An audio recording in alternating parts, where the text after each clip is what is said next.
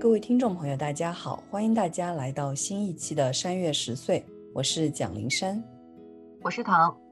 今天呢，我们想跟大家聊一个今天才完结的综艺节目，叫《戏剧新生活》。我想大家可能有关注到，因为它确实是非常受好评，很多的公众号都写了相关的文章去推荐这个综艺节目。那今天呢，我们也想借这个综艺节目的机会，跟大家聊聊我们自己的戏剧经历，然后聊聊我们自己看过的戏剧，同时也聊一下这个综艺节目本身。那我们就从我们自己的戏剧经历开始好了。躺的有什么样的跟戏剧相关的经历呢？我就开始笑了，因为因为我在看你那张照片，所以我要先讲是吗？来吧。好吧，我先讲好了。就是我其实还有挺多跟戏剧相关的经历的。如果我们把戏剧放大，就不仅仅只是我们最熟知的话剧。那如果包括课本剧啊、舞台剧啊、音乐剧啊等等这些的话，我确实从小到大多多少少都有过这方面的经历。小学的时候我就演过课本剧，我已经不记得我演的是一个什么动物了，可能是凤凰吧。然后当时还得了最佳演员。然后我小时候真的是有演员梦的。我小时候的三个。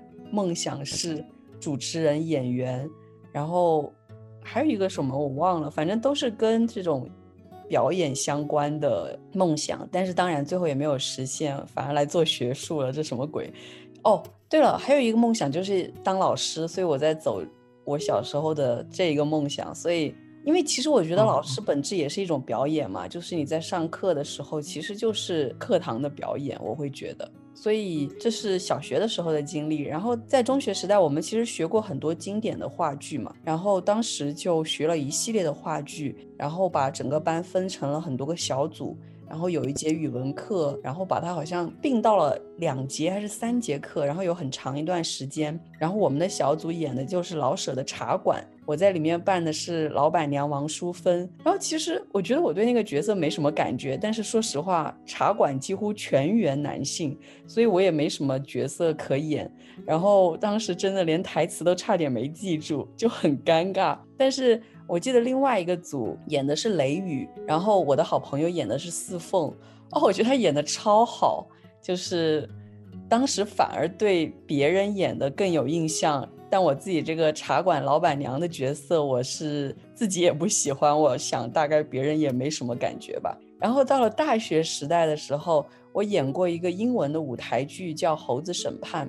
然后《猴子审判》是在美国历史上真实发生过的一件事情，就是一九二五年的时候，美国田纳西州的法令说。禁止在课堂上讲授进化论，但是呢，有一个老师要起诉这样的一个法令，然后就有了一个猴子审判这样的事件，所以由这个事件就衍生出了各种各样的表演形式，有戏剧，然后也有这个电影，还有别的一些呃表演方式，好像电视剧也有，还是怎么样？然后我就。演了这个舞台剧当中的律师这样的一个角色，然后刚刚躺之所以会笑，就是因为我其实原本都不记得我到底演的是什么了，然后我还专门回去查了一下，但是我印象最深的就是当时我被拍了一张非常傻的照片，就 是我要表达那种正义感，我就把手举得很高，然后那个拍摄的人应该是在台下拍的，就显得我整个人就是 我也不知道该。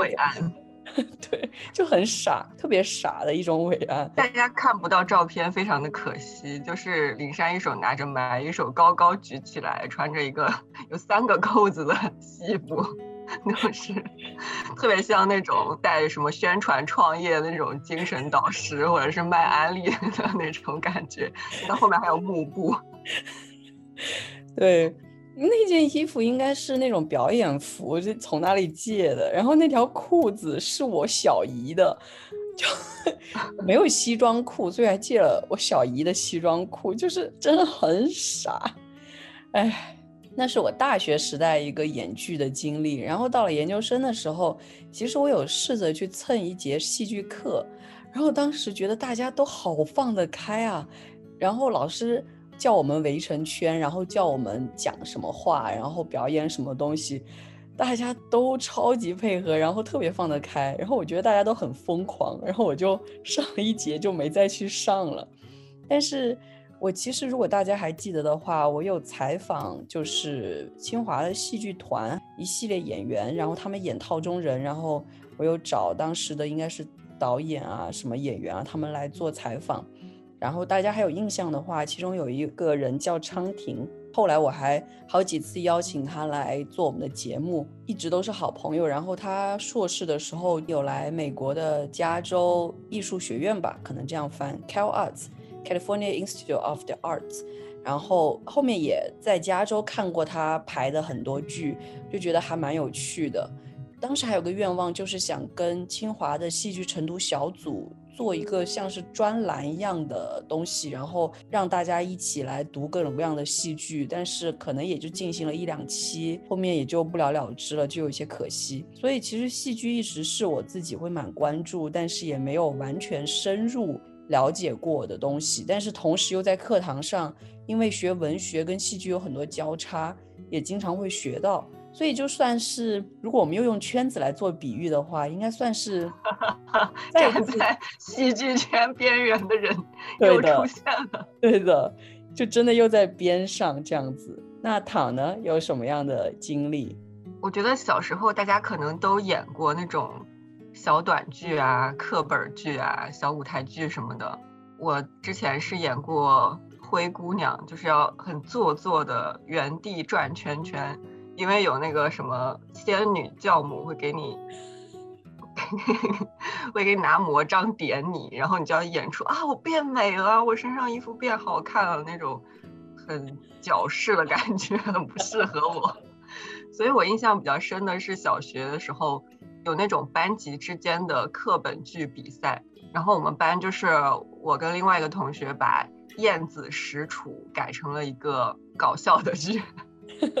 就是在里面穿插了很多流行歌曲，一言不合，然后燕子和楚王就开始互相飙歌，然后我演的就是楚王，所以我完全没有在受性别限制这回事儿。我记得当时我跟我妈说，我说我要演那个楚王，要我要准备那个戏服。我妈说这楚王应该穿什么，咱也不知道啊，她就给我找了一个黄色的秋衣。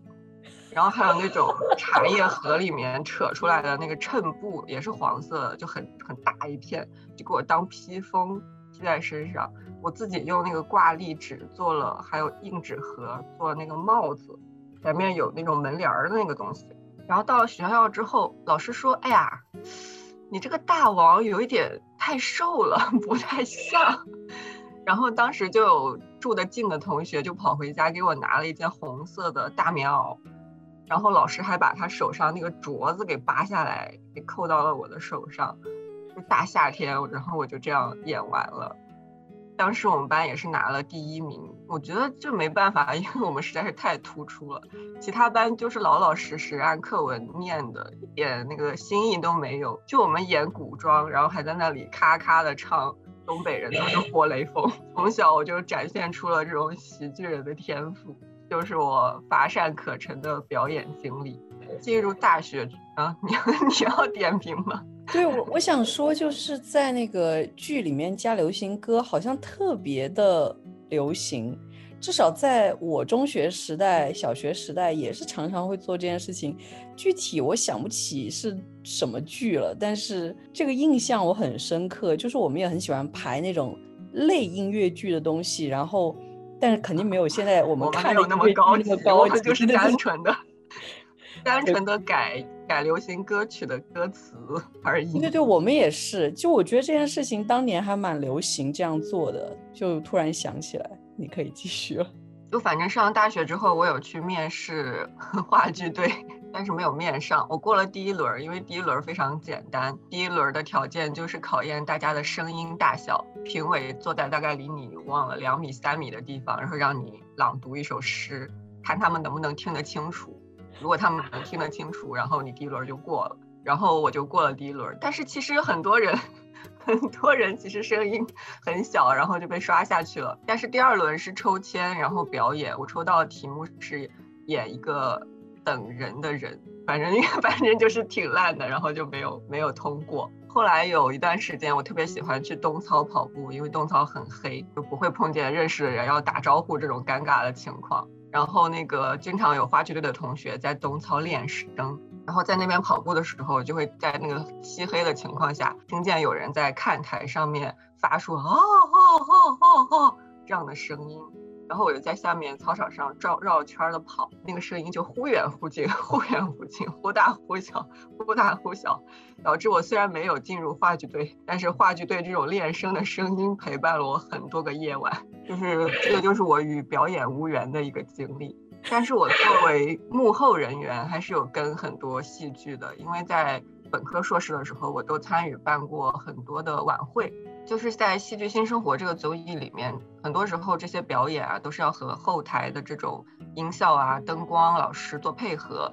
我在大学期间，就是在这种短剧或者小品的这种幕后也都做过，就是音台啊、灯台这些，基本上各个台口都待过。跟戏剧的时候，肯定是要最集中注意力的，就拿那个小台灯，打着小手电，跟着看那个剧本，因为要卡点儿放那个音效，然后打灯光。排练的时候，各种定点啊、效果什么的，都是要一点一点的对。所以其实还是 还是站在那个边缘站了那么一小会儿。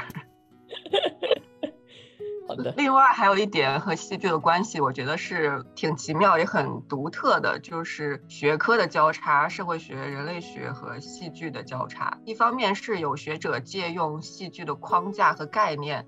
去发展自己的理论，比如说很著名的戈夫曼的拟剧论，这个我们之前节目里面有聊过。他把人和人之间的互动比作表演，去分析社会互动和人际交流里面人们扮演的角色，然后还区分前台的行为和后台的行为等等。包括像林珊刚才讲的，老师也是一种表演。其实确实是的，就是不同的职业里面，你站在讲台上，你的行为模式和你回到家里或者是跟我出去玩的时候的行为模式肯定是不一样的。这个。就是前台的行为和后台的行为。再比如说格尔兹的十九世纪巴黎剧场《国家》，在那个里面，国王和王子是演员，然后祭司是导演，民众是配角，是观众，是工作人员，而整个国家是建立在这种仪式表演的基础上面。这种公共仪式是国家的本身。再有像是社会运动领域，也有学者提出公共戏剧的概念。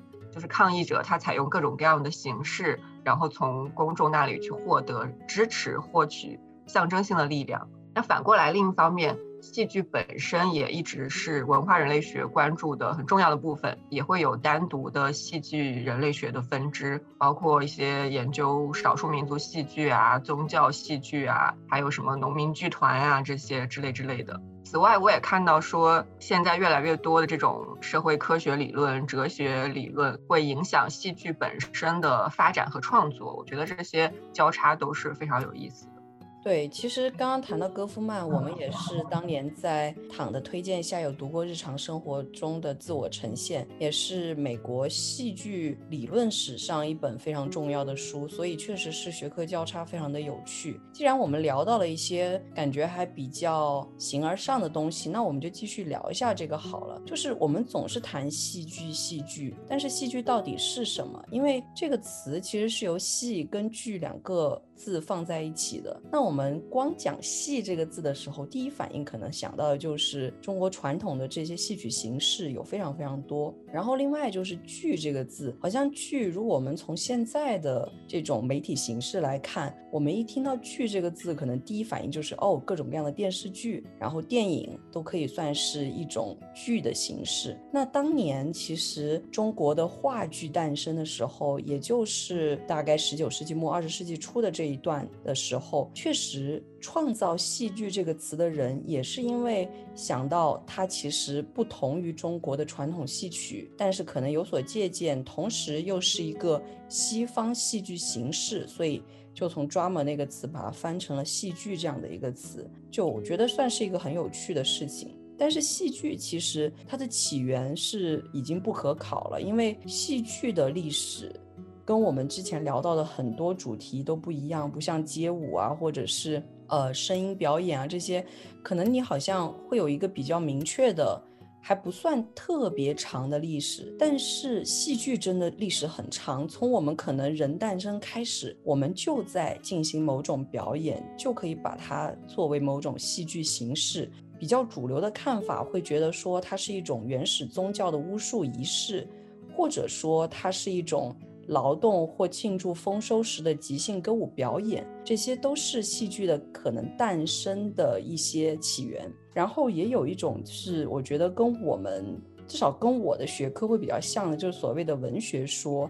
然后就是说，其实它跟中国传统的这种讲唱文学有很多的关系。所以，戏剧确实是一个已经非常非常丰富的门类吧，可以这么说。我查了一下百度百科对戏剧的定义，他说是指以语言、动作、舞蹈、音乐、木偶等形式达到叙事目的的舞台表演艺术的总称。叙事就非常重要。其实讲白了，戏剧仍然是要讲一个故事，讲好一个故事才能打动到观众。但是同时，它又是很多东西组成的，里面有语言、有动作，然后有舞蹈、有音。音乐有木偶，刚刚唐也说，就是其实一个现在的戏剧表演要成功，很大程度上需要依赖于与音效还有灯光的配合，才能够呈现出来。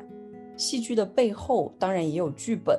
那这个剧本其实也是可以算作是文学的一种门类，那同时也是戏剧的一个门类。然后戏剧的表演形式也是多种多样的，常见的包括话剧、歌剧、舞剧、音乐剧、木偶戏、皮影戏等等。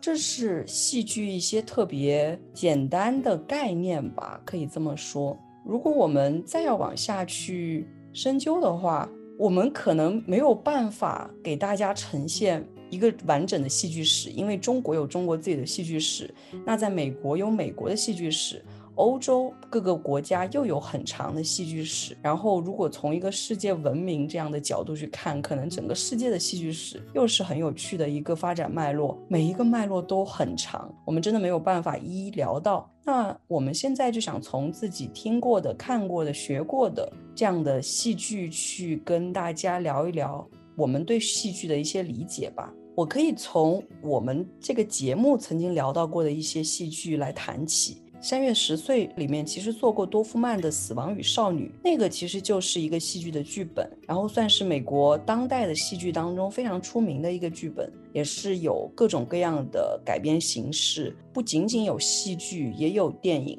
然后就是约翰洛根的《红色》，也是当代的一个很有名的戏剧。更加经典一些的，同时也在二十世纪的美国戏剧，还有像尤金·奥尼尔的《天边外》，田纳西·威廉斯的《欲望号街车》，阿瑟·米勒的《推销员之死》，这些戏剧都是我当年学英语专业的时候会在课本里面学到的一些戏剧。那美国的戏剧史可能不算特别长，因为美国自己的历史也不是很长。但是如果我们去到欧洲，就有非常长期的一个戏剧史。我们可能一谈到欧洲的戏剧，对我来说，可能第一反应会想到的就是莎士比亚的戏剧。那莎士比亚有四大悲剧，这四大悲剧也是在《戏剧新生活》当中有提到过的，包括《哈姆雷特》《奥赛罗》《李尔王》《麦克白》。然后当时《戏剧新生活》他们在排《里尔马戏团》这个剧的时候。很纠结要怎么去排，然后吴比还问过史航对于李尔王的理解，我觉得史航讲的那个理解还蛮。到位的，或者说是一种很好的解释方式吧。虽然可能有一些些就是简单化了每一个戏剧的更加复杂的面相，但是我很想念一下他当时讲的这段话。他说：“李尔王不仅是莎士比亚四大悲剧中间非常有名的一份子，李尔王更汇聚了人类的一切邪恶。哈姆雷特里的野心，奥赛罗里的嫉妒，还有麦克白里头的仇恨，这些东西在李尔王里头都全了。”所以，它是一个人类恶德的集中表现，而李尔王就是我们最容易成为的人。可能他觉得李尔王呈现的是一个现代人的恶，所以在这个意义上，他觉得呃，里尔马戏团可以从这一块出发去进行挖掘。那这是莎士比亚的这些戏剧，我们再去追溯所谓西方戏剧的源头，那就是我们常常提到的古希腊悲剧。像是《俄狄浦斯王》这样的一些剧，就是也是我当年英语专业，包括可能中学时代都已经学到过的一些戏剧。然后，如果再回到中国，我刚刚有提到说，其实按照西方的定义，中国是没有话剧这个传统的。然后，话剧其实是从美国那边舶来的一个东西，然后是洪生把它命名成了话剧。但是，话剧我们一提到之后，就知道其实中国在二十世纪之后有很长的这样的一个话剧传统。我们在中学时代学过的，像是《雷雨》啊、《茶馆》呀，都是。非常杰出的代表，然后到了当代，我现在还有印象的就是我在中文系有学到高行健的《绝对信号》和《车站》，他们也是一种里程碑式的剧本。我还专门查了一下，为什么说《绝对信号》是有里程碑式的意义的，是因为它是中国第一个真正意义上的小剧场戏剧。就大家如果看《戏剧新生活》的时候。他们其实一直都在纠结要去大剧场还是小剧场。那可能在一般意义上，我们去想一个戏剧，好像都应该在非常宏大的一个剧场里面进行表演。但实际上，现在当代有非常多的小剧场，在一个更加观众跟演员距离很近的状况下进行一种表演。所以，我觉得可以说，不管是在哪个地方，其实戏剧都有。自己的一个传统都可以发展出自己的一个形式，然后也可以揪出非常多的脉络。当然，我们两个都不是学戏剧的，所以只能就我自己的一些理解跟大家去梳理一点点这些东西。那接下来我想问问唐，就是你自己看过什么样的戏剧呢？如果不算小时候那种学校组织看的表演。我可能真正自主选择去剧院看剧，就是大学以后了。尤其是新清华学堂建好之后，可以买学生票之后，当时孟京辉的《恋爱的犀牛》，然后一个陌生女人的来信，我都是在新清华学堂看的，而且都是前两排的票。虽然说不是越前越好，但是我当时真的是头一次坐第一排看话剧，也是那次真的是被黄香丽圈粉。一个陌生的女人的来信是一场两个小时的独角戏，我觉得演员真的是太有张力了，他一个人撑起了所有的形象。中间不是还有那个做菜的环节吗？因为我坐在第一排，然后他剁菜的那个菜叶子就飞到我面前，我整个人就傻乎乎的就仰头看着他，完全进入那个情境，真的是完全被吸引了。所以我觉得戏剧的现场感实在是太重要了。那个时候还会去北大的百年讲堂看话剧。我记得在白讲看的第一部剧是濮存昕和小桃红的《建筑大师》，里面的那个场景设置给我留下了还蛮深的印象。此外，还有一些就是和林珊一起看的剧，比如说我们去蜂巢一起重看了一个陌生女人的来信，去国家大剧院看了《唐璜》，结果因为背对着那个字幕，我们全场都没有看懂 他在唱什么。还有去保利看了林奕华的《梁祝》的继承者们，那里面的歌我到现在还非常的喜欢，有的时候还会把它翻出来听一听。然后也因此想到了一个久远的槽点，就是今天我在回忆我看过哪些话剧现场的时候，搜聊天记录想起来的，就是二零一五年的时候，当时林珊约我们几个一起去。蓬蒿剧场，结果当天他突然说他不能去了，于是就变成了我东东超超我们一起去看的。那个是真正的很小的剧场，大概观众就二十来个人吧。那个剧的名字叫《良夜》，但是我对那个剧本身印象不是很深了。我的记忆重点是我们看完出来去吃了钵钵鸡，但是因为我不能吃辣，所以基本上就没有吃，我就坐在那跟服务员聊天。然后东东看了我跟服务员聊天，还说以后要跟我一起去做黑道的研究。就想到这件事情，就突然感觉很怀念。这个黑道研究的梗，我怎么有印象？难道我跟你们一起去吃了钵钵鸡？不是，因为我们我们在节目里面讲过，就是东东讲说，那个我跟服务员聊天是他头一次看到我大概在做田野里面是什么样子。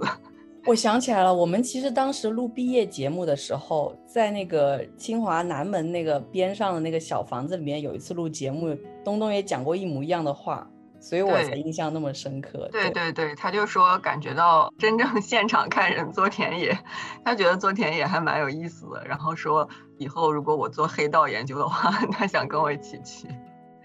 就是有这么一件事情。没有，他是在想说，哎呀，那他能扮演一个什么样的角色呢？那就只有保镖的角色了。那保镖的角色什么时候真的要用保镖呢？那可能就是去研究黑道的时候。对，你是你是逆向思维的，我们是，我们是先想到黑道研究，然后再想到保镖这个角色。但是来到法国之后，我主要看的就是音乐剧和舞剧了，因为之前那个有一段时间很迷恋法国音乐剧的摇滚系列，就是摇滚莫扎特、摇滚红与黑，然后还有比较经典的巴黎圣母院、罗密欧朱丽叶那些。其实神奇的是，这些剧目现在在中国还时不时的会有演出，但是在法国已经好多年都没有演了。所以我现场看的只有一九年年底的摇滚悉达多，然后还有看过法语版的芝加哥，我非常的喜欢。大家可能知道芝加哥的那个原版的剧，然后还有那个电影，我也没有想到能够看到现场版，就是非常的开心。到现在都很后悔，出来的时候太抠门了，没有舍得买那个 CD。后来我在网上怎么都找不到那个姻缘，就是觉得做人不能太抠，该买的东西还是要买。这是什么结尾？没有，还没有结尾。就是另外，在法国每年都会有阿维尼翁戏剧节，这也是世界三大戏剧节之一。那个阿维尼翁戏剧节的时候，会有剧场的演出，也会有街头的免费演出。我一直很想去那种露天的环形剧场，就是特别莎士比亚那种感觉。之前因为每年七月份都回国了，一直没有去成。虽然我早早就打算说去年暑假不要不回去，但是因为疫情的影响，戏剧节取消了。事实上，疫情以来各个剧场都是纷纷关门。我之前已经预定过的两个演出也是全部都提前很早就取消了。现在看来，剧院的开门还是遥遥无期。疫情就是改变了太多，在这些层面上，很多时候我们都觉得，啊，下次可以做的事情，真的不一定就会有下次。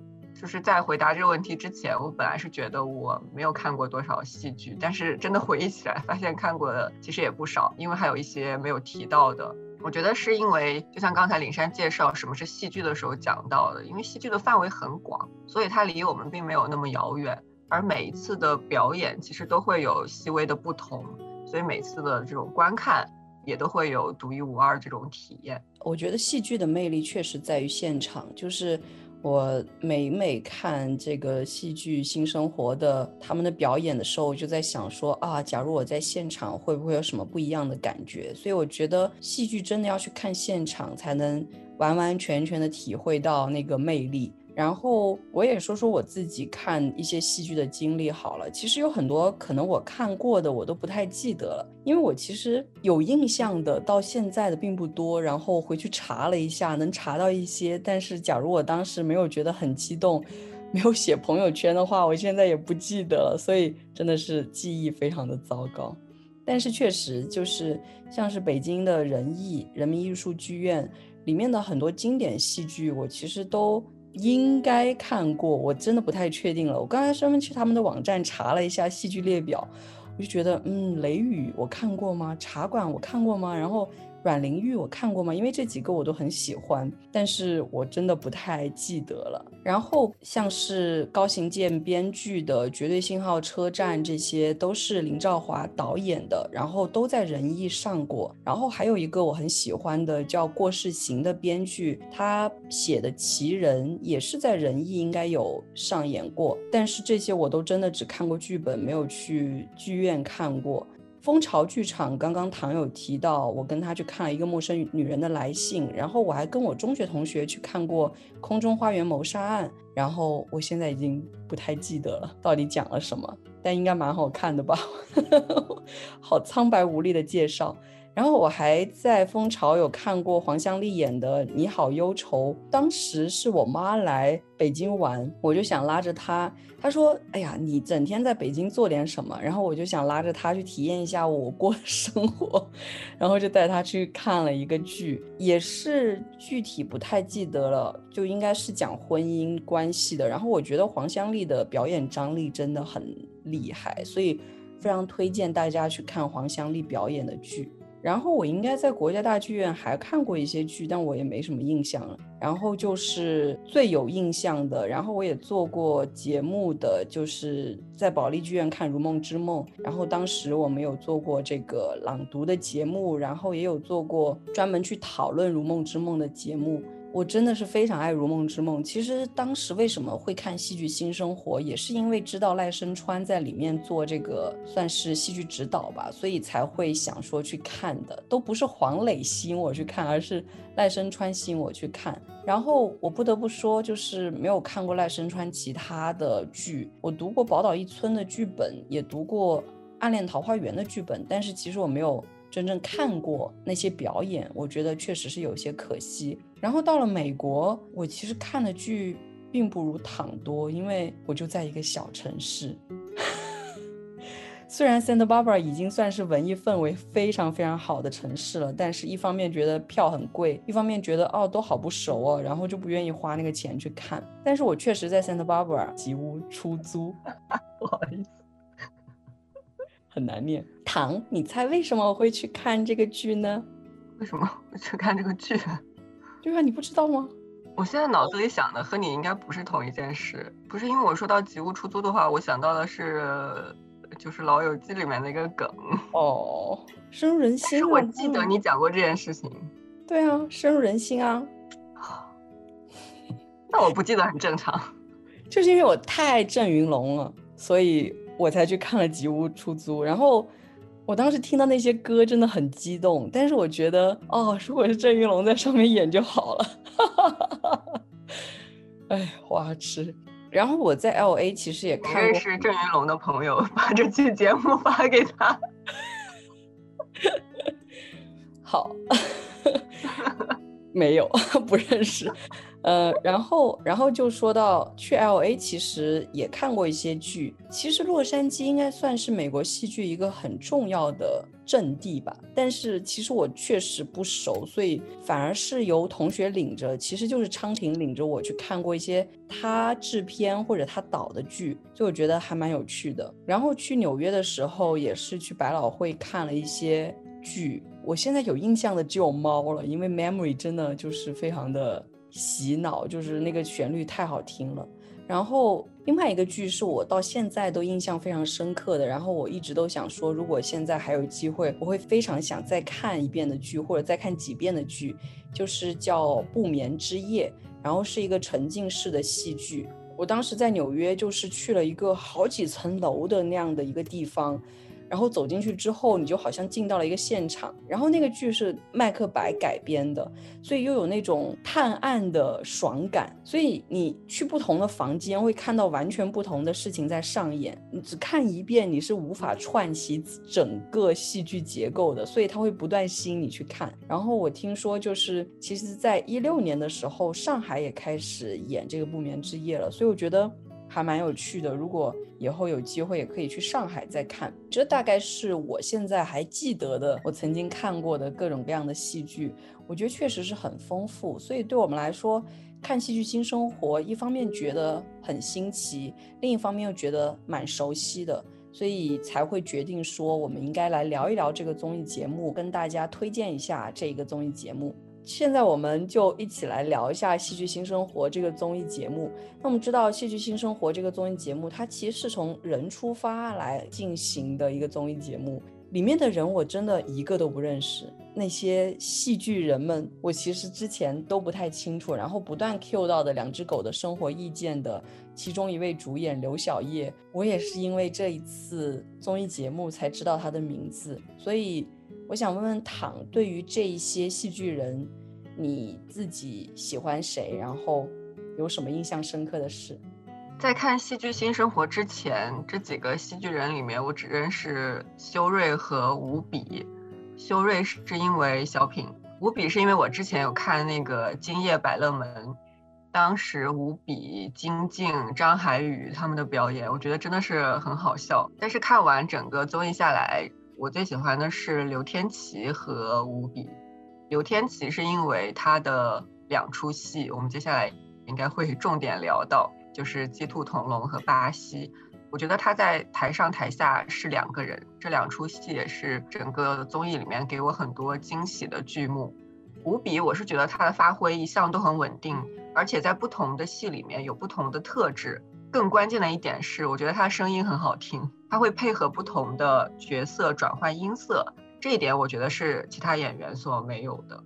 我其实也是最喜欢刘天琪，因为他可能是这几个戏剧人当中最不出名的一个人。如果没有了解戏剧、不在戏剧圈内的人，我觉得很难知道刘天琪的这个存在。所以我觉得他在这一个综艺节目当中真的很出彩，而他出彩的方式不是他有多综艺，而是真的他就是靠他的两个剧，让可能所有的观众都记住了他。所以我非常非常的喜欢刘天琪。然后另外一个我特别喜欢的是丁一腾，就是胖丁小胖丁。我也是觉得对我来说。之前我也是对他完全不了解的，虽然他在戏剧圈里面其实已经非常出名了，他有自己在欧丁剧团的这样的一个表演的经历，然后他也自己排了很多剧，嗯，可能在戏剧圈里的人对他非常熟，但对我来说就是完全陌生。然后我觉得他在这个节目当中也是凭着他的导演能力跟他的表演能力。让我非常的喜爱，所以可能如果说我最喜爱的两个人的话，应该是刘天琪跟丁一腾。但是我也非常同意，就是吴比真的是太有魅力了，就是长着一个小苏口中的十六比九的脸的人。我觉得这个形容真是太到位了。我自从听了这个形容之后，我每次看到吴比都感觉有一个长方形的框框在那里，十六比九的。对，就是。他长得并不是我们普通意义上的很帅的感觉，但是他真的很有魅力，就是他的声线变化，他的表演变化，然后就很厉害。而且我非常喜欢他跟小苏的互动，就这两人太熟了，所以你会觉得他们两个互动很自然，而且互相调侃非常有趣。然后小苏我觉得也是可以驾驭很多在这一众男性的戏剧人里面无法驾驭的一些所谓偏有女性气质的一些角色，我觉得也是挺有趣。的一个呈现，其他的人其实。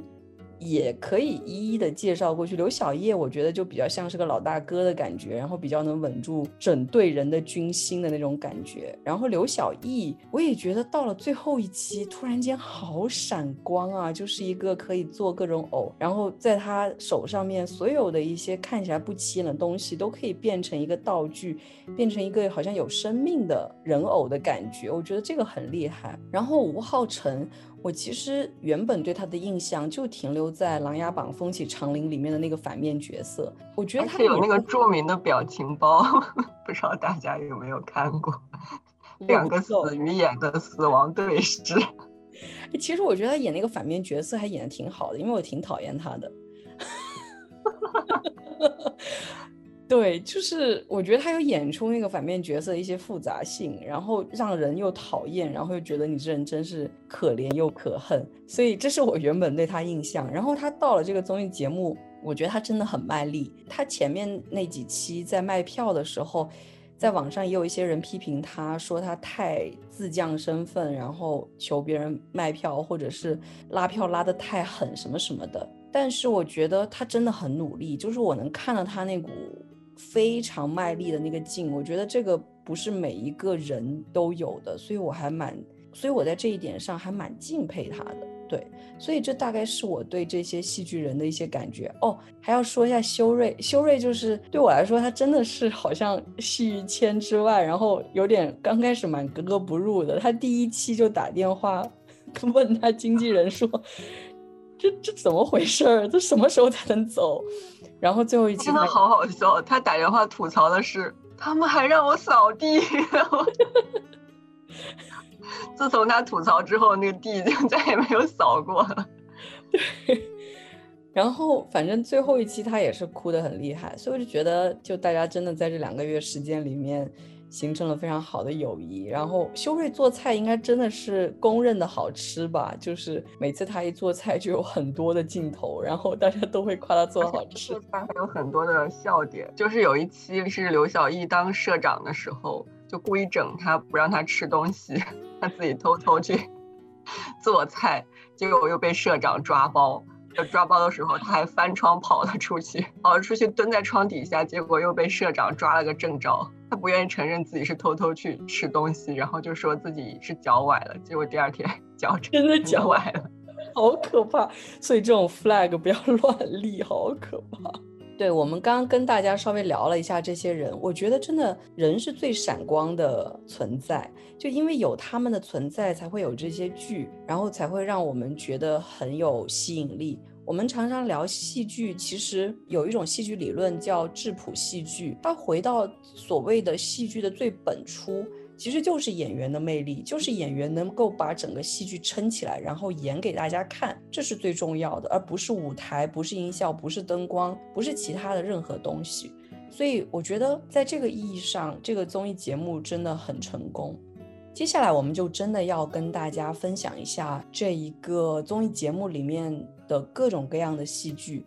基本上每一期都会有一个戏剧，除了一两期之外，可能刚好当时遇到春节，然后或者是刚好遇到大家已经很疲惫的中间段，所以就会有一两期没有剧。但是基本上每一期都有至少一个戏剧的呈现。那我们就来聊一下。首先问躺，就是你最喜欢哪一个呀？可以讲三个吗？可以，当然可以了。因为我。今天在理这几个戏剧的时候，我就列了一下我心中的前三名，但是这前三名里面也好像也没有什么一二三之分，就是《鸡兔同笼》、巴西和关于二十三号星球。我觉得我们这个前三名应该差不了太多，我们可以重点先聊这几个，然后其他的再起过一下。怎么样？对我觉得对我来说，第一名也一定是巴西，然后第二名我其实就有点犹豫了。我的第二名可能是鸡兔同笼禁止邂逅。你问你这样的第二名吗？对，就是我觉得第二名对我来说不是特别明确，但第一名我是非常明确的。你连了三个，我们三名呢，呃，第三名。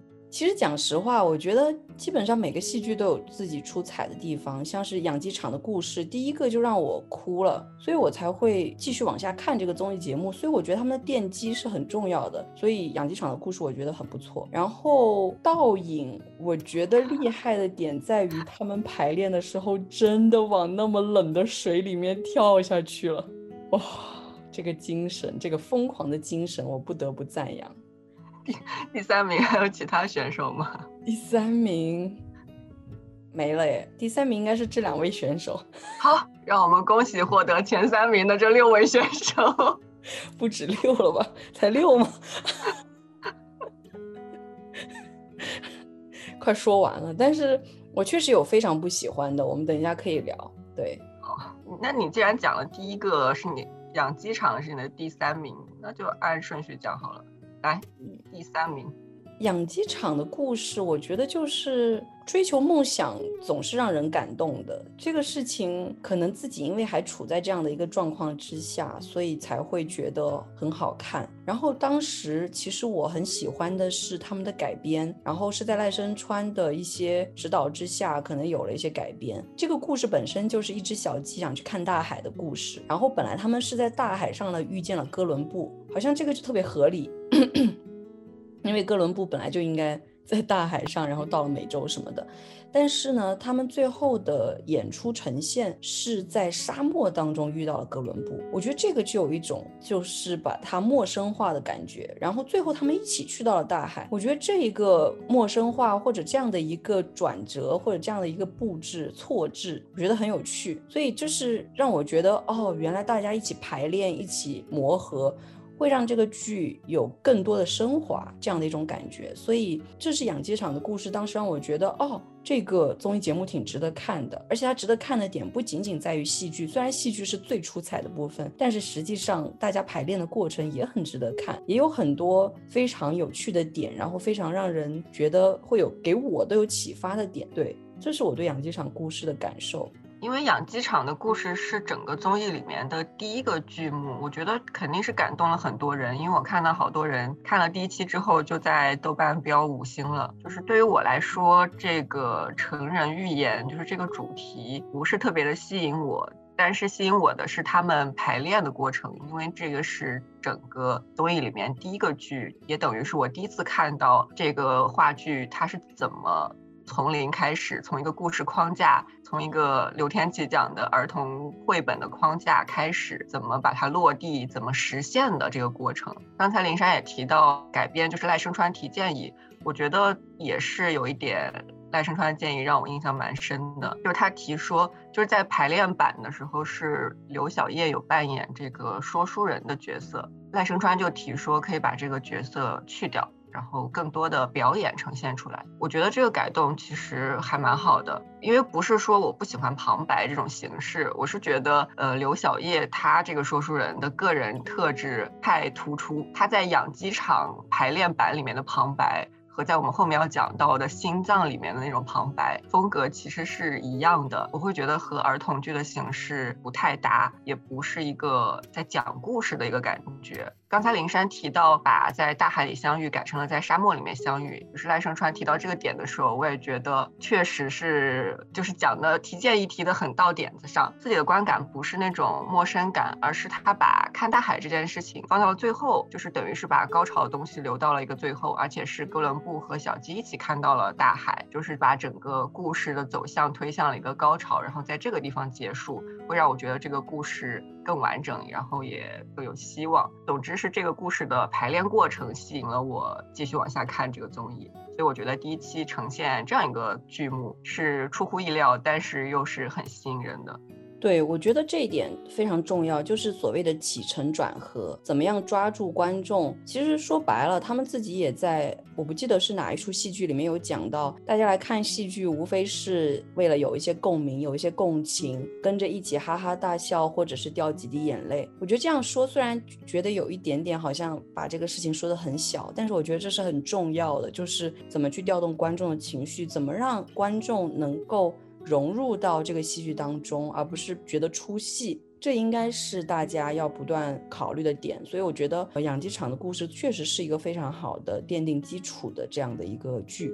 接下来我们就聊《鸡兔同笼》，因为《鸡兔同笼》真的很好。就是我看到这个地方的时候，这是第二集，哇，我觉得这个综艺节目厉害了，才第二集又升华了一下，就是。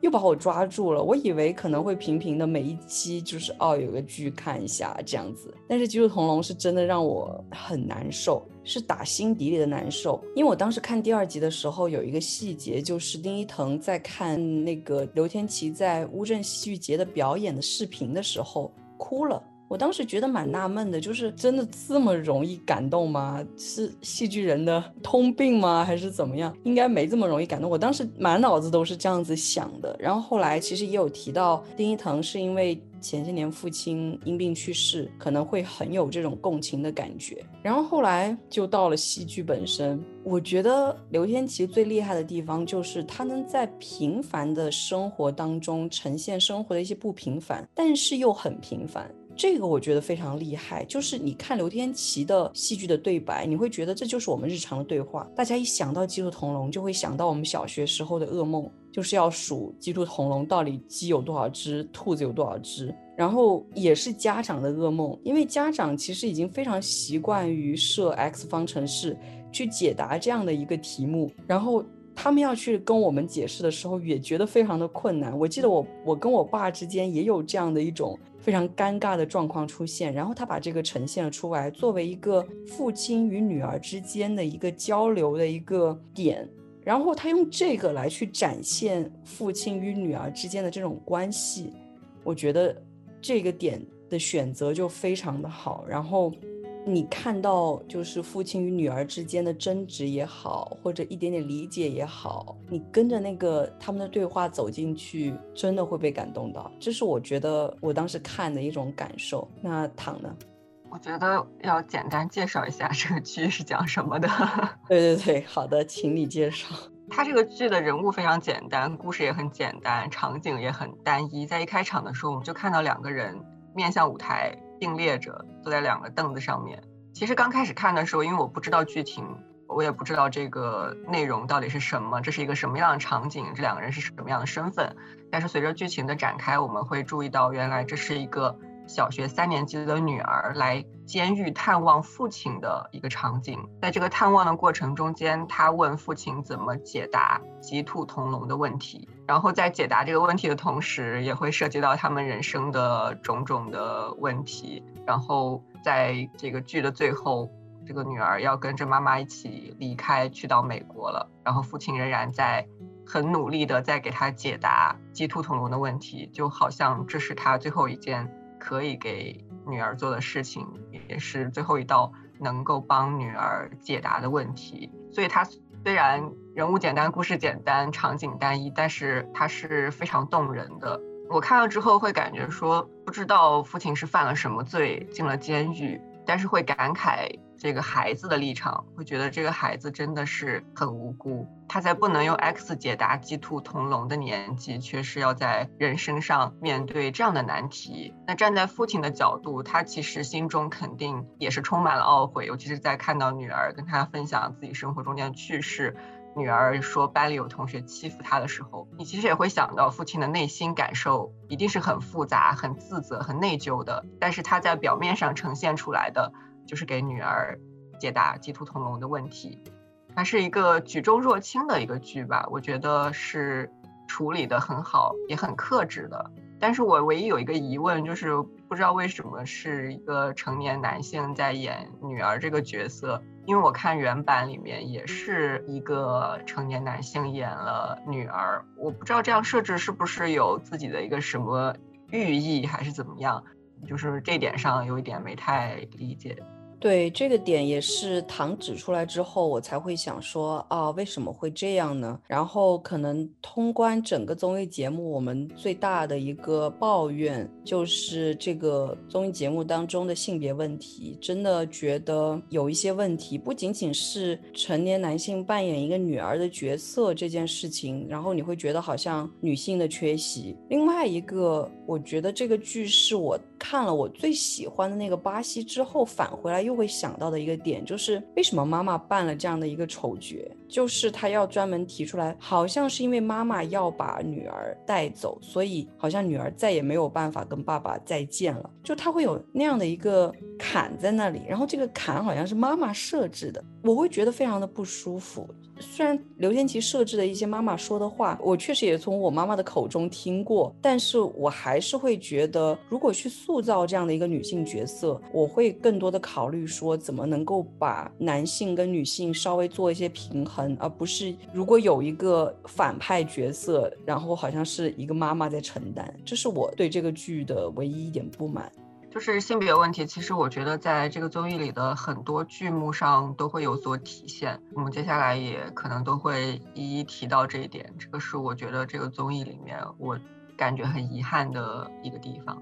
对，接下来就要聊到下一个剧了。这是唯一一个我跳过的剧，我以为我会跳过非常多的剧，没想到，哎，这真的是唯一的一个。然后后来我才知道原因，就这个剧在综艺里面的呈现叫《出山》，然后我根本没看完，因为我根本不懂他们在干嘛。他刚开始说有相声的包袱，然后有戏曲的元素，然后 OK，我看到的剧的呈现有相声的包袱不好笑，有戏曲的元素，呃，好尴尬，没了。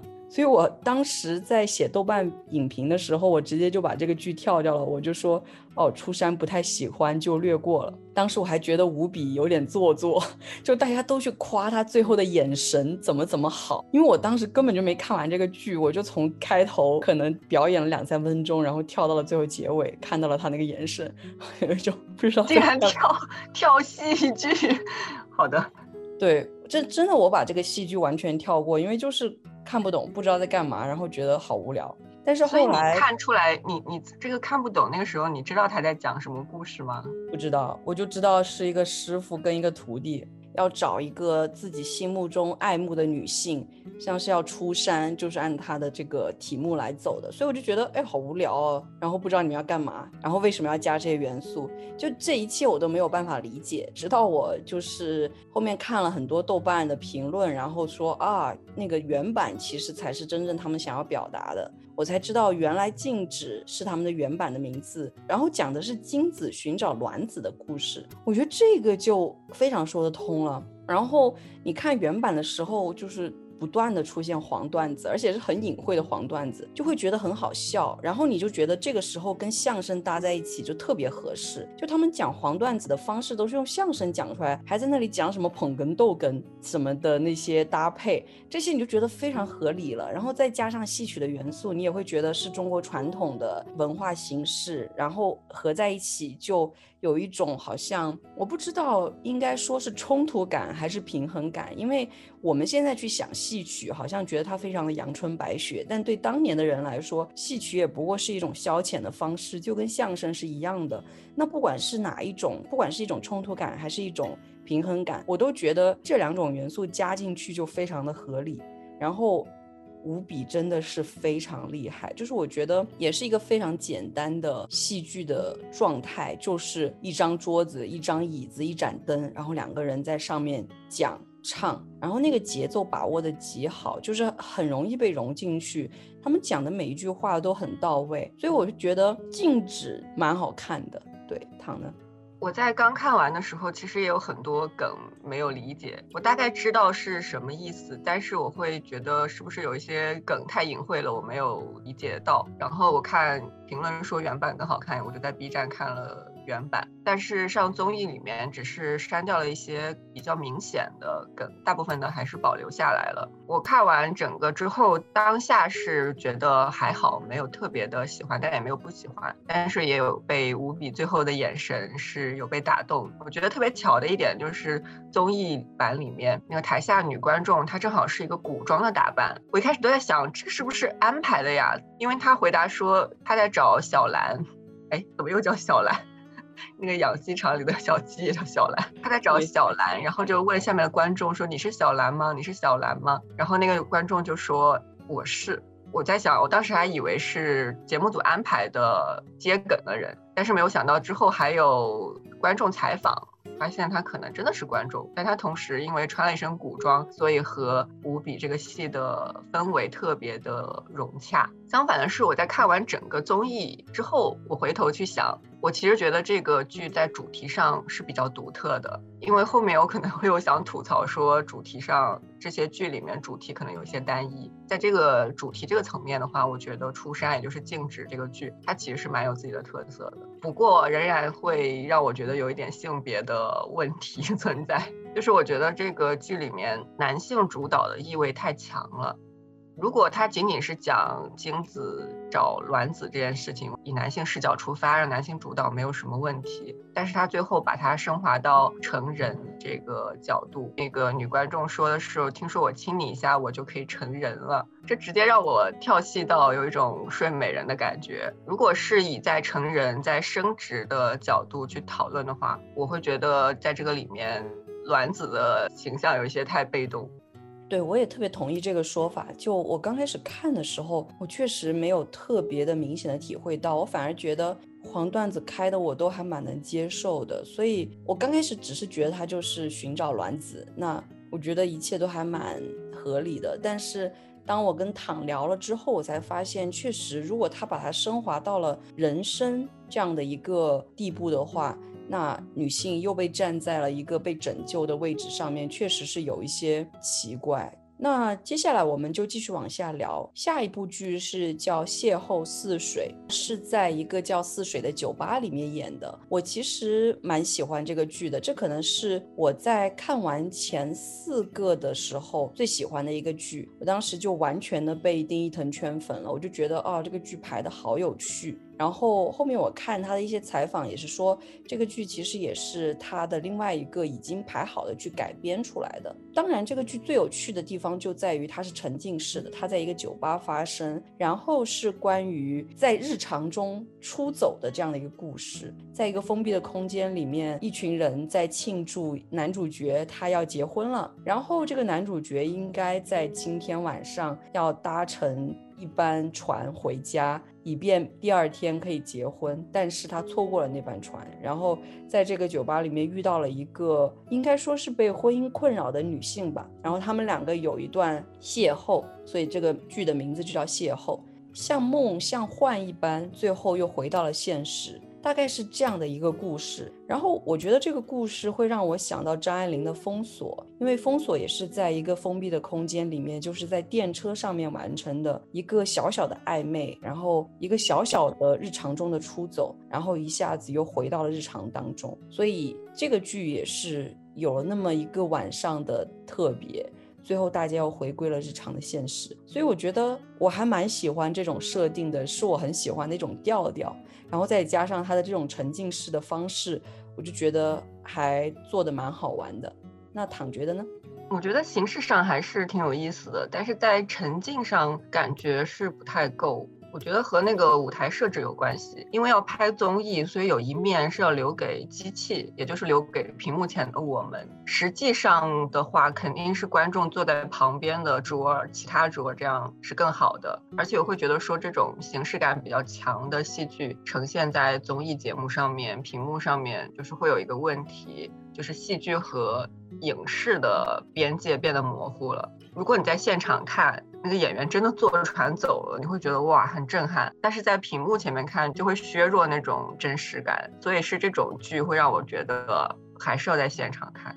对，确实是。我再补充一个这个剧排练过程当中好玩的地方好了。刚刚我有提到说，就是丁一腾他其实有在欧丁剧团表演的经历，然后这可能是整个综艺节目当中一直在被安利的一个剧团。然后我之前对此真的是毫无了解，因为我确实也不太关注整个戏剧圈。他们不断提到的一个名字就是尤金尼奥·巴尔巴，是创立欧丁剧团的这样的一个人。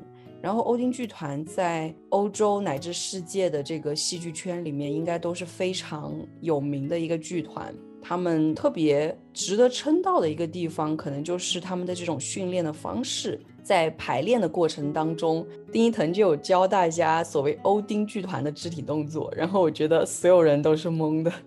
我也是懵的，但是就觉得很有趣。然后我后面查了一下，就是欧丁剧团它其实还建立了一种以跨文化实践为载体的以物易物，就是欧丁剧团的演员会将他们的训练技巧和演出带到一个特定的地方，然后作为交换向当地人学习歌曲演奏以及舞蹈等当代特有的文化艺术形式。然后这是一种打破种族偏见、语言障碍、价值观差异的社会互动。我觉得这个点真的蛮有趣的，因为我听了一个后浪剧场对丁一腾的采访，然后他就有提到他们去南美洲的时候，就跟当地的人学一些各种各样的歌曲，然后包括他后来的一个剧，就是倒影的那个剧。他也有唱一首歌，就是他们欧丁剧团去巡演的过程当中，他以以物易物的方式学到的这样的一个歌曲。我觉得这个点本身也是蛮有趣的。我们讲倒影吗？往下讲吧，就讲倒影好了。对，因为倒影我并没有很喜欢，因为我觉得这个是环境的影响比较大，现场的观众肯定是会比我有更好的观感。这出剧是很依赖那个场景的，尤其是。对水、对湖、对船的运用，甚至是他们在创作的时候，本身就是从水剧场的这个环境出发进行创作的。所以，这种环境是影响很大的戏剧，确实是现场感更重要。对于屏幕前的我来说，我会更关注这个剧的主题的部分，而它的主题对我来说，因为太熟悉了，所以。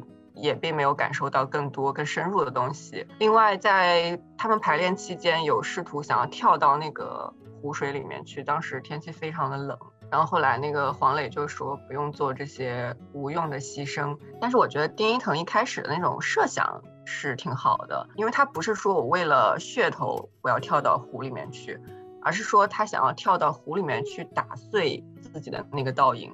我觉得这个设想在我当时听了之后，我觉得其实是挺妙的。而且也是挺有视觉冲击力的，但是在现实中间，尤其在那个晚上，是很难达成的。那个水几乎就是黑的，所以如果在这种情况下，确实是没有必要做出这样的牺牲。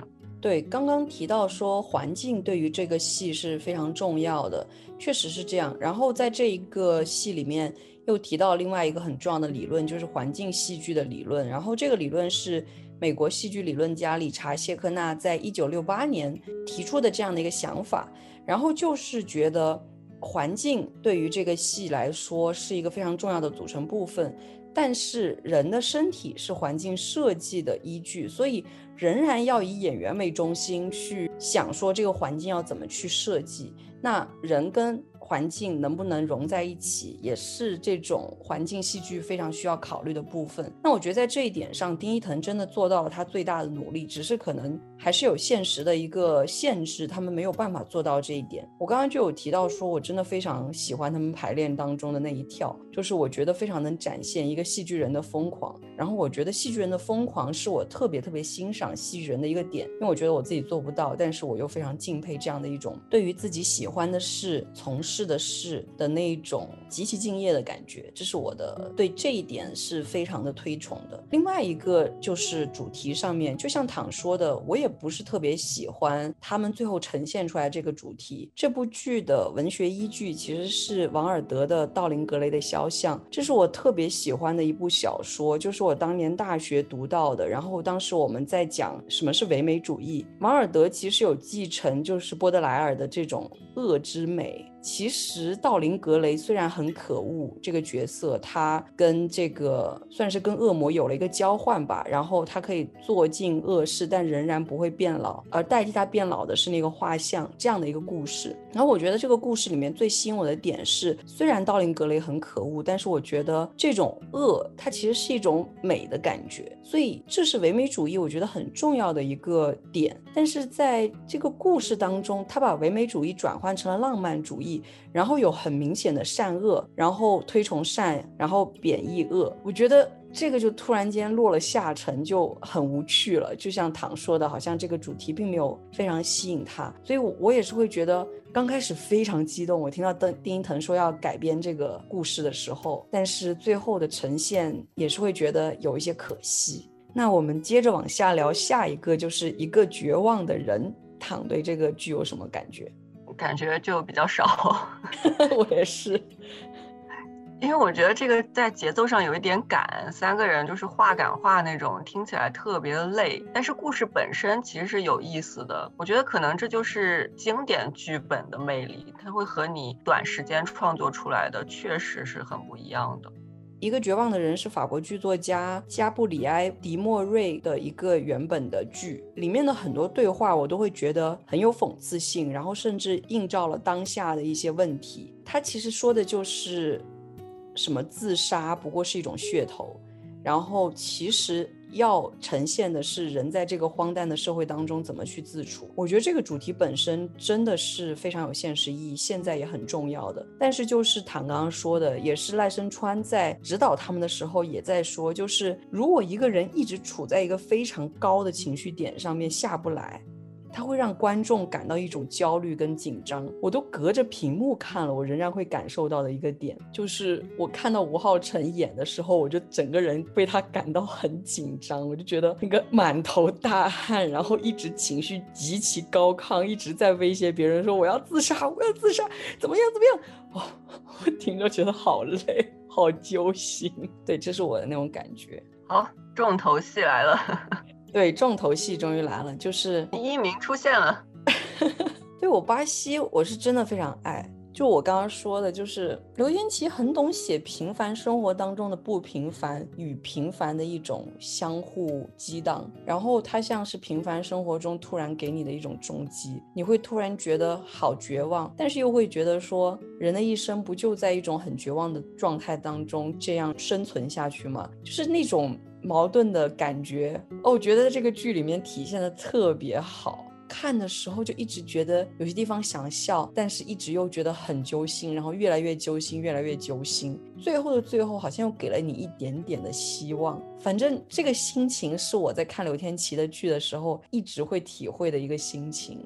你要不要介绍一下这个剧在讲什么？不然听众有点不太知道说什么最后一点小小的希望呀这些。对，其实这个剧就是三个人，一个植物人是刘天琪演的，然后一个是机器人是吴比演的，还有一个是代表植物人的心理活动的木偶是刘晓毅演的。然后他们想要呈现的就是这个植物人已经在床上躺了八年了，然后一直由一个机器人在照顾。其实这个植物人他很早就已经觉醒了他的听觉跟他的这个思考能力，只是他没有办法动，所以就有了一个代表植物人心理活动的这样的一个木偶，一直在表达他内心的声音。但是当然，这个内心的声音只有自己才听得到，机器人是听不到的。所以机器人一直都按照自己想象的一种方法，或者说程序设定的一种方法在照顾这个植物人。然后因为这个机器人其实是一个。算是二手产品，就质量不是特别好，所以有一些程序的设定已经出问题了，所以其中的一些细节会让我觉得挺难受的。就比如说，机器人在给这个植物人放电影电视，以为在放电影电视，实际上放的只是个广告，只是那个电视机的开机画面，虽然是大海的流动的声音。我觉得这样的一些细节都设置的很有趣。然后我们慢慢的才知道，这个背后的故事实际上是他的妈妈。没有时间，或者说没有精力，或者说不想去照顾他，所以有这样的一个机器人去照顾他。而这个机器人实际上是他妈妈用最低的价格通过黑客买到了最高的权限。所以有一天他无意间听到他妈妈跟这个卖机器人的聊天，就知道他可以通过一个密码来控制这个机器人做任何的事。那我们知道，机器人跟主人之间其实有一个定律。就是阿西莫夫在一九四二年提出的机器人三大定律：机器人不得伤害人类，或因不作为使人类受到伤害。然后第二个是，除非违背第一定律，机器人必须服从人类的命令。第三个就是，除非违背第一及第二定律，机器人必须保护自己。这个植物人他觉得很绝望，等不到妈妈来，然后不管怎么联系妈妈，妈妈从来都不接电话，所以他很想死。但是机器人其实是。不能伤害他的，他最后就念出了这个密码，而这个密码就是这个剧的名字，巴西的英文 Brazil，所以他就把这个名字给念出来了。那这个机器人本来按理来说他不能违背这个命令，他应该要杀死这个植物人，但可能是这个机器人有了某种感情，或者是这个机器人不想伤害主人，所以他最后选择了自杀，就是把这个自己给毁了。我觉得。而且我觉得还有一个细节我特别喜欢，就是在这个机器人在思考怎么去执行这个命令的时候，他又走到窗前，然后拉开窗帘说：“啊，今天阳光真好啊！”而且用的是那种很机器人式的一种方式在讲这个话，就好像是在跟这个植物人道别一样。然后最后他把自己给杀掉了，大概是这样的一个故事，里面有非常非常多我觉得很动人的细节，所以从头到尾就很容易把我吸引进去。然后我看的时候也觉得。非常能够引起共鸣，唐呢？巴西也是我挺喜欢的一个剧，我觉得刘天琪的这两个剧都是有一个共同点，就是人物简单，故事流畅，但是很真诚，因为。刚才林珊也介绍到说，刘天琪饰演的这个植物人，这八年来他就是一直都不能动，但是其实是有感知的。但是碰上吴比扮演的这个 有点傻的机器人，可以想象他过的日子是挺糟糕的。听故事只能听说明书，看大海其实是看电视上的一张图片，然后机器人给他换尿布啊什么的都是挺粗暴的。那等到电话无人接听，机器人断电，公司也没有消息之后。那个时候你会觉得好像全世界就剩下他们俩了。他们俩都是被抛下了，到最后机器人牺牲自己去绕过人类的命令的时候，我想到前段时间石黑一雄的最新小说《克拉拉与太阳》里面的克拉拉也是一个人类陪伴型的机器人，在他陪伴的小主人生病的时候，他也是有以某种自我损害的方式想要去救主人。不过小说和戏剧因为体量不一样，然后矛盾的冲突就没有这么集中这么突出。但是即使是这样一个并不是很新鲜的主题，刘天琪的这个故事仍然是很吸引人的，因为故事里面有他自己的东西，背景也是很有空间的。我们会感觉到说，机器人的这种自我报废的方式会带给这个植物人一丝温暖。但是如果我都不愿意再去想之后的事情，因为机器人报废了，然后。家人和公司都没有人会来，所以在事实上，这个植物人他的命运也是可想而知的。所以他是又孤独又温暖的一个结尾。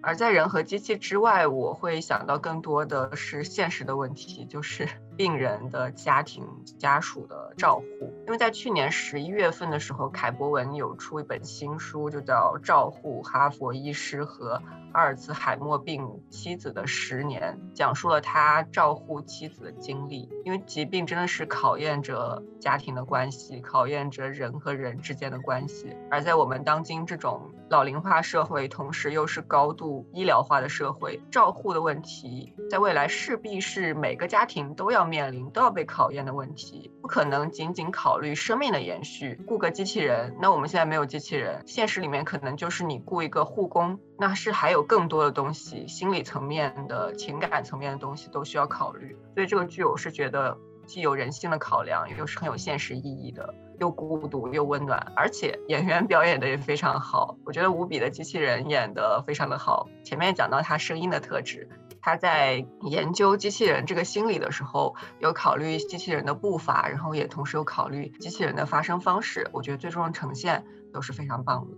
对，我也想提说，就是这个排练的过程，一方面是无比去钻研怎么做个机器人，然后另外一方面就是刘晓艺演的这个木偶，怎么能够让木偶更突出，而不是刘晓艺这个演员更突出？那他们最后选择的方式就是，其实吴比跟刘晓艺都穿了一套黑衣人的。衣服，然后只剪，可能剪个眼睛还是怎么样，后面好像眼睛都没剪，这样上去了。然后最后他们满头大汗，就是其实演那个戏的本身是很辛苦的，因为就是他们被罩子罩着，然后还要做那么多动作，要讲话啊什么的。我觉得就再一次让我看到了戏剧人的付出吧，我觉得这一点也是让我很感动的。然后另外一个讲到这个照护的问题，我也是觉得确实是一个现实的关照，然后会让我想起最近我在读一本叫《永远的现在时》的一本书，然后这本书里面就是讲一个人因为癫痫而做的手术导致失误，然后取掉了一些。关于记忆的部分，导致他没有办法进行常识记忆，所以他永远都只记得现在刚刚发生的事，然后马上就忘掉了。那这样的一个人，他要怎么在这个社会上继续生活下去？就完全需要靠身边的人去照看他，他的父母，然后。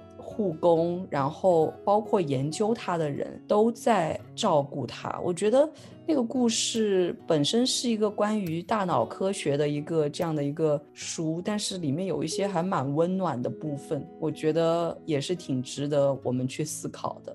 然后这个剧。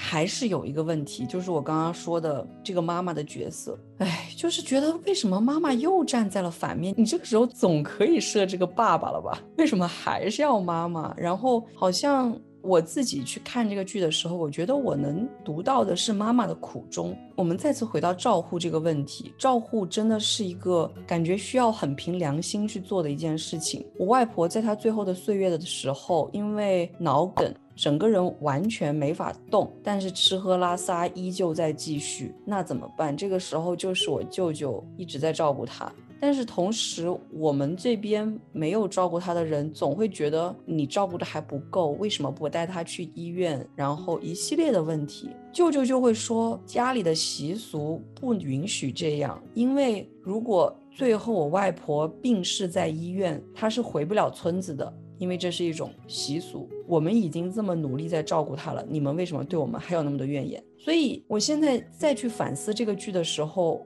包括我当时看的时候，我觉得我都能理解妈妈的苦衷。她有这样的一个儿子，她也被束缚住了，她没有办法去追求她自己的生活。那这个时候，她有一些抱怨，我觉得，或者说她看到这个电话就觉得烦，我觉得也是可以理解的。然后就是为什么一个女性角色一定要被绑在母亲这样的一个母职，或者说母母亲天生的职责，所谓的母亲天生的职责这样的一个十字架上？那父亲。去哪了呢？为什么不去苛责他的父亲呢？我就是会觉得看这个剧的时候有这样的一丝的不爽，不知道唐对于这个怎么想？我看这个剧的时候，这种感觉也很明显，而且非常明显，因为在这个剧里面，妈妈呈现的形象就是很冷漠的。很多之后后面采访观众的时候，观众也有提说，觉得。的机器人比家人还要温暖，比妈妈还要温暖。但是我觉得很奇怪的问题就是，你为什么打电话给妈妈，妈妈没有接？你为什么不再打一个电话给爸爸呢？这个是我觉得完全没有必要的一种人物形象的设置。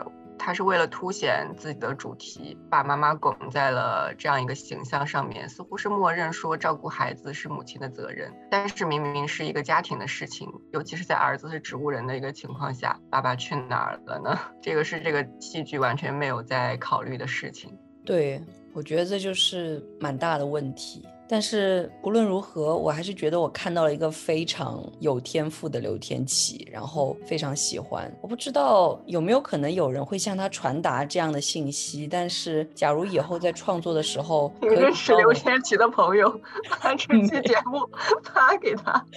没有，听众好忙啊，先发给郑云龙，再发给刘天琪。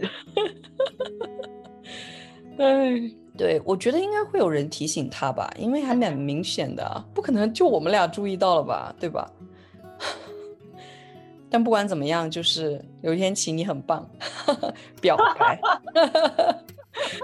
接下来我们继续聊好了，下一期就比较尴尬，就是个晚会，然后里面其实有一个音乐剧叫《悟空》的选段，唐怎么看？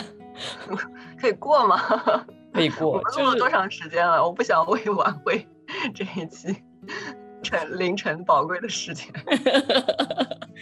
应该挺晚的了，那我们就过吧。就我也觉得晚会没什么可说的。就呃，唯一可以说一下，就丁一腾唱歌，丁一腾的那个作曲的能力、唱歌能力，我觉得还蛮好的。好，接下来我们跳到下一个，就是啊，问题最大的来了。我刚刚说，我有最讨厌的，现在的这个剧就是我最讨厌的，叫《里尔马戏团》，一部随机的即兴狂想曲，真的是一部随机的即兴狂想曲。然后导演是 赖声川，但当然这有一个非常长的故事。我先抱怨还是你先抱怨？你 你都说到这里，当然你你都说最不喜欢，肯定是你继续抱怨。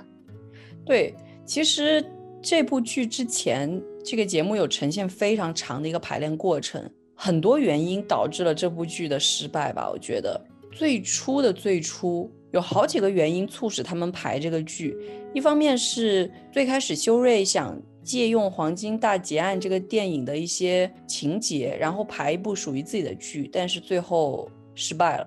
然后还有一个点是因为当时有三个女演员来做客。然后大家就在想，哎，有什么剧可以用到三个女演员，然后她们还是主角的，然后他们就想到《李尔王的三个女儿》，然后这些东西就都走歪了，就他们也不知道到底李尔王该怎么演，然后每个人都有一些自己的想法想要去实现，赖声川就决定来救场，就是在他们的恳求下，赖声川来救场，赖声川救场的方式其实我非常非常喜欢。就是在这个剧之前，他们有呈现赖声川在即兴创作这样的一种方式，就是我们有一个比较混乱的大纲结构，那现在我们就即兴的在走，往下走，看怎么能把这个剧顺下来，然后演员在舞台上即兴的发挥，这个时候你想到什么你就讲什么，然后我们把它记下来作为剧本，是一个反的创作过程。一般我们是先有剧本，然后再去排练，然后最后舞台呈现。哎，现在不是，我们先在舞台上面表演，然后剧本去记，然后我们再来顺逻辑，然后我们最后再在舞台上做最终的呈现。我觉得这个过程很有意思，然后即兴创作也很有意思，但是我觉得这最多只能称作是一个有趣的实验。因为最后呈现给观众的就是我真的不知道你们想表达什么。然后这个地方又出现了另外一个问题，就是所谓的戏剧体验。我有看一些就是知乎上面专门做戏剧，可能。不知道哎，是不是戏剧圈的人就有科普说怎么做一个好的观影人？然后里面就提到说，所谓的戏剧体验不应该去问这个剧表达什么，而是应该问自己作为观众感受到了什么。我觉得虽然这个原则是很值得肯定的，但是。我仍然想问这个剧到底想表达什么，我真的不知道。然后他给我感觉到就是哦，有一个形式在，这个形式就是像《如梦之梦》一样，一环套一环，一环套一环，然后最后发现是一个什么样的故事。但是这些套在一起的东西没什么意义呀。然后还有一个点就是这个剧因为是黄磊、彭昱畅、乔杉三个明星卖票。导致这个票卖的特别好，而且这个票是全系列当中卖的最贵的一张票，最后是这样的一个呈现，我就觉得观众也不很不值当。就它不像最后的三个剧是，呃，这些戏剧人不用负责卖票，那另说。但是就整个综艺节目发展到里尔马戏团的这一步的时候，卖票都是靠他们自己，然后这个票卖的这么贵，但是同期的巴西表演的那么好，那个票有时候是免费送出去的，我就觉得。就又回到他们最开始在讨论戏剧赚不赚钱的问题，就会觉得真的是现实的无奈。但当然，他们能赚到钱是件好事，但是我仍然觉得这个戏不值这么多钱，大概是这样。然后躺呢？继续吐槽是吗？我也不是很喜欢这个剧。这个剧就是在看到前面综艺的部分，看到大家说为什么要拍这个戏的时候，就感觉有一点不妙。大家围坐在一起说为什么要拍《李尔王》，每个人说一个理由，然后发现 大家都不知道为什么要拍《李尔王》，大家自己都不相信这个事情。我个人理解，这个剧在讲就是创作的问题，而且它是一个戏中戏中戏，是环环相扣的。但是对于观看者来说，我会觉得不同创作者的。戏对我来说没有风格上的区分，比如丁一腾他演一个创作者，他创作的戏，然后另外那个服务员那个女生她演一个创作者，那她创作的戏，这两个人创作的戏的风格和形式都很相似，这就很不真实，然后也没有什么区分度，很容易显得乱乱的。另外可能就是实验性质比较重，刚才林珊介绍说他很多台词都是即兴发挥，然后记下来的，所以说最最开始虽然他们说是为了女演员拍这出戏。但是在实际最终的呈现里面，这几个女演员的角色都非常的边缘，而且她们都没有参加创作，或者可能只有很少的部分，她们的词都是排练过程中几个男演员的即兴台词。另外，我也看到。就是演员在排戏的过程中间，他们自己也是有很多疑问的，都有去找赖声川问说这个地方怎么回事，我不知道我应该做什么样的反应。还有大家互相讨论的时候会说你相信这个部分吗？其实大家自己也不太相信这场戏，不太能够代入。我觉得对我来说看戏剧。演员的这种信念感真的很重要。里尔马戏团就给我一种很难相信、很难代入的感觉。我觉得不太能用时间限制来解释，在已知时间局限的情况下，搞这么复杂的套，还不如去讲一个流畅的故事。嗯，我觉得很有道理。如果大家有赖声川的朋友，可以联系一下。哎，什么鬼？赖声川不需要，我觉得赖声川也是自由场的。就算认识赖声川，也，不要给他。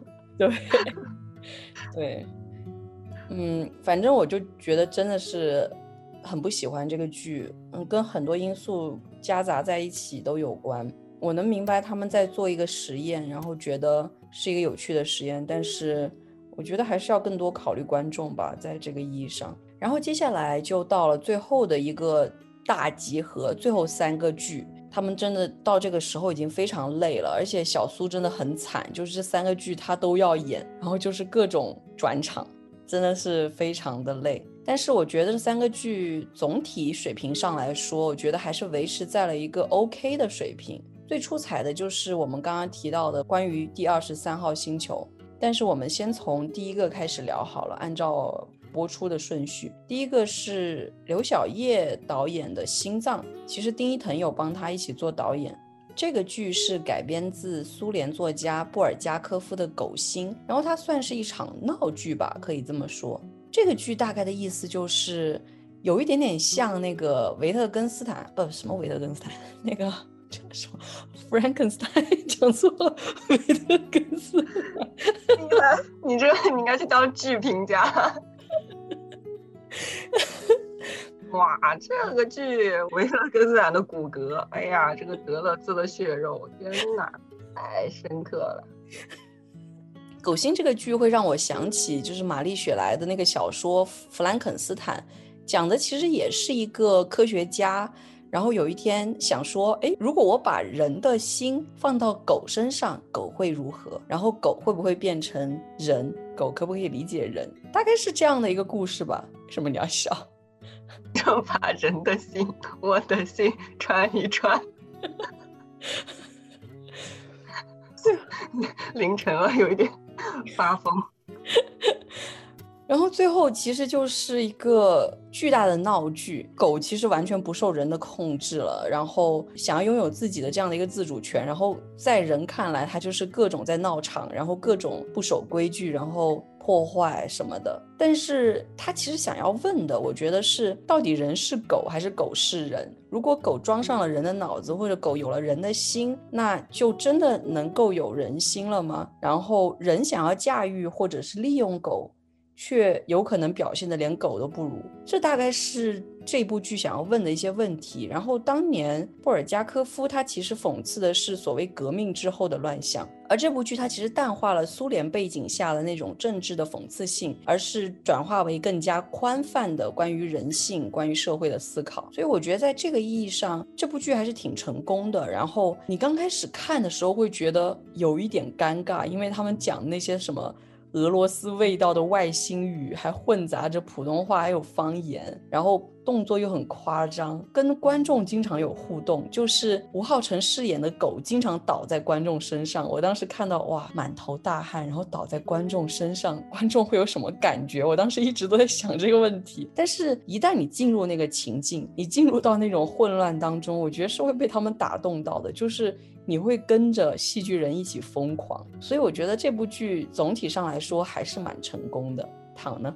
我一开始对这个剧的期望是挺高的，因为我还蛮喜欢布尔加科夫的。而原著我觉得最精彩、最辛辣的就是讽刺的部分，关于革命的隐喻，关于阶级，关于新旧社会，关于制度，关于知识分子。而这本书在苏联当时也是禁了六十年，但是这个改编其实只局限在事件的本身，然后也只保留了比较宽泛的。关于人性的讨论没有了原著中间政治讽喻的部分，怎么说呢？我会觉得你都改编布尔加科夫了，这样的处理会让我觉得有一些可惜，就是把很精华的东西跑掉了。如果你是改编弗兰肯斯坦，我觉得你这样的处理我是可以接受，但是你改了布尔加科夫，只呈现这个方面的话，我会觉得比较可惜。当然，这个可能是和创作时间有关系，时间本来就短，大家又碰不到一起，创作上面确实是有难度，但是。会让我去回想整个综艺里面所有这些剧目的主题，好像是还蛮局限的。理想与现实出现好几次，亲情、爱情，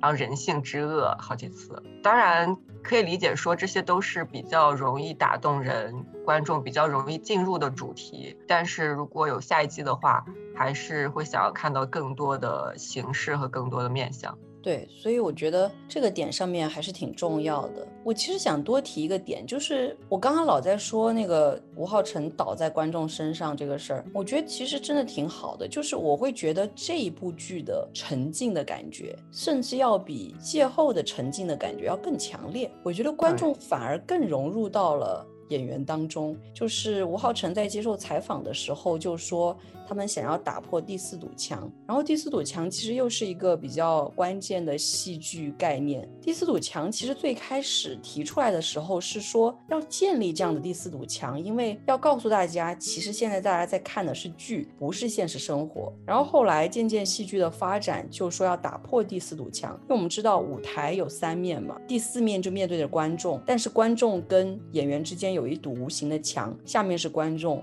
上面是演员。打破第四堵墙，就是要拆掉舞台。舞台没有那个高出来的部分，而是跟观众的视线是平行的。然后观众也可以融入在舞台当中，这样就是打破第四堵墙。所以我觉得在这个点上面，这部戏真的还是做的挺不错的，就是大家其实有融入进来。然后我甚至会觉得，哦，我好想。在现场听着他们弹什么，弹吉他，然后拉手风琴啊什么的，我好想去现场一起去感受他那个最后的氛围。说白了吧，就是那一点，就是戏剧真的要走进剧院去看，才会能感到最大的魅力。接下来就是一座剧院，然后是无比岛的这部剧，我其实非常明白他想表达什么。然后观众很多都哭了，很多都很受触动，他就是想表达做戏剧的艰难。但是不得不说，我没有非常非常受触动，因为这个事情从头到尾都贯彻在了这个综艺节目当中。我已经被告知很多遍，戏剧难，戏剧难，戏剧难。我们坚持很不容易，呈现出来的这样的一个戏剧本身，我觉得还好。虽然我不得不说，我还是非常佩服吴比跟小苏在这里面的演技，我觉得他们非常的卖力，而且这种卖力是我能感受到的，不是过分的，所以在这个点上我很喜欢。包括小苏在堆叠了一系列的故事之后，最后说出了一句“痛苦是短暂的，未来一片光明”，这句话极为讽刺，因为这个故事就是讲一个人想要建一座自己的剧院。但是他不断的努力，不断的失败，直到他八十岁的时候，终于建起了自己的剧院。这样的故事，然后你听到那样的一句话，还是会觉得有触动的。但是就是刚刚唐讲的，我觉得主题上会有一些重复，然后没有那么的打动我。唐呢？主题上有一些重复，它又是一个理想与现实。资本侵蚀与艺术追求这样一个话题，就算不在这个综艺里面看这个，你在日常中间，你听到这种话题也实在是太多了。甚至我们本身生活中间，大家也都在面对这个话题。当然，这是触动人的一个原因，但是也会也是会让我觉得有一些疲倦的一个原因。所以在这部剧里面，我最喜欢的其实是那个大白布的设置，就是它背后有一个很大的幕布，虽然很简单，但是很有发挥的空间。配合灯光的话，那个巨大的身影打在那个白布上面，特别有冲击力。而到最后，颜料对白布的那个污染，也是和主题相呼应的。我觉得这种幕布可能是。应用比较广泛的一种设置，因为我之前看剧的时候也经常看到这种设置。比如说之前有看一个芭蕾舞剧，它用的是半透明的幕布，那个幕布是橱窗，然后演员接近那个幕布的时候，影子就会变清晰。但他跳远之后和灯光配合，就会出现很多个很模糊的影子。这个舞台上一下子就感觉无数个人。那个是我第一次在现场看这种设置，感觉很奇妙。后来我看那个摇滚的悉达多的时候，他也用了这种白色幕布的设置，但他是用那个幕布去营造印度皇宫的那种华丽感，我觉得很神奇，因为都是。非常简单的装置，但是达到了很丰富的一个效果。每个剧目里面的应用都不一样，而我每次看也都会有不一样的感觉。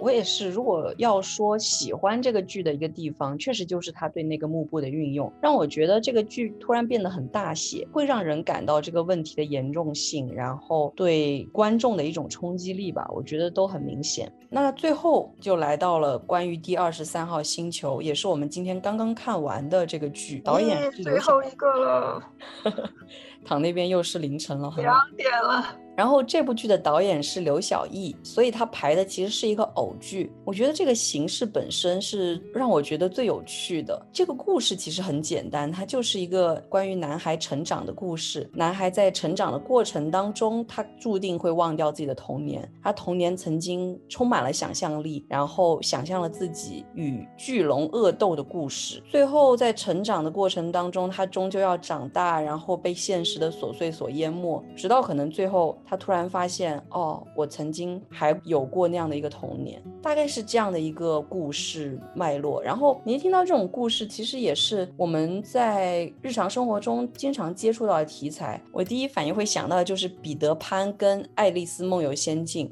这就是很典型的这种小孩子，然后进到一个完全梦想的世界，他有可能在梦里，也有可能在这些故事当中真实存在。然后另外。我们还会想到，就是陪伴我们童年的《哈利波特》，也是进到了这样的一个魔法世界。然后再包括像是近年被改编成电影的《纳尼亚传奇》，也是进到魔法世界。我会觉得这个母题好像一直都存在，然后一直都好像很吸引人，然后不断的有各种各样的媒体形式去进行新的创作。就是这个主题确实就是很常见，所以就还好。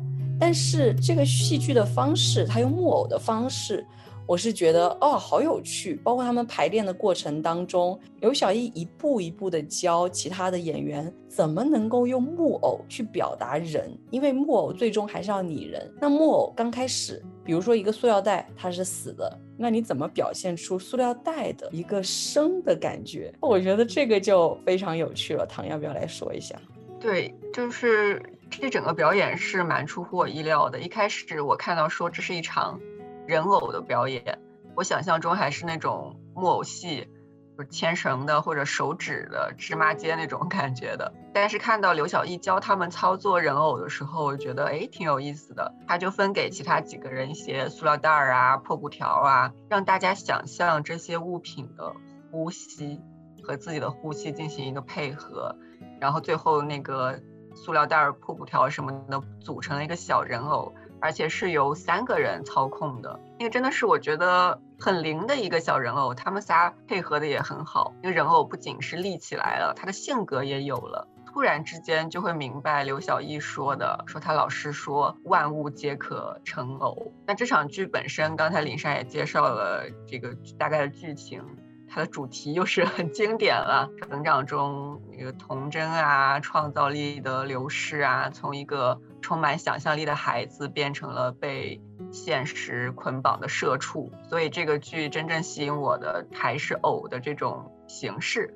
因为它里面的这种人偶千奇百怪，但是我觉得那种粗糙是很符合孩子的想象的。因为在孩子的想象里面，就是一切都是有生命力的，一块花纹、一张桌子都可以有精灵。那个大飞龙也是，就是又简陋，但是又好笑，但是又很有生命力。而且对于一个孩子来说，是一个恰到好处的大反派，他没有逼真到像是《权力的游戏》里面那种恶龙，看起来真的很可怕。他就是一个大大的布做的一个翅膀，然后两个很大的灯笼的眼睛。对于一个孩子来说，我觉得是真好的。整体这个剧给我感觉是很像粘土的定格动画，尤其是真人加入的粘土定格动画。在演出之前，吴浩辰好像有说，只用偶的话，你你的特效又比不过动画片儿，而且代入会隔着。一层，我看之前也会担心这一点，但是看了之后会觉得这种模糊的、粗糙的人偶，它的创造力和想象的空间是非常大的。同时又会回到相信这件事。在最开始培训的时候，